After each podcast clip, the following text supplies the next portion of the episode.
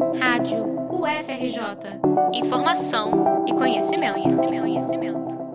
O Centro de Ciências da Saúde da UFRJ está iniciando uma grande mobilização para reunir voluntários no combate à pandemia da Covid-19, que já atinge mais de 2 mil pessoas em todo o Brasil.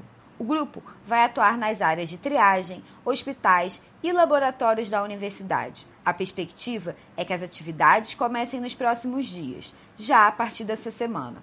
Todas as pessoas que não façam parte de algum grupo considerado de risco e sejam estudantes, técnicos ou professores da UFRJ podem participar. As inscrições devem ser feitas através do site www.ccs.ufrj.br e vão permanecer abertas enquanto houver necessidade de voluntários. Essa é uma das várias iniciativas que a Universidade Federal do Rio de Janeiro vem promovendo com orientação do Grupo de Trabalho Multidisciplinar de Combate à Covid-19 para contribuir no enfrentamento do novo coronavírus do TJFRJ, Emanuele Bordalo, para a Rádio FRJ.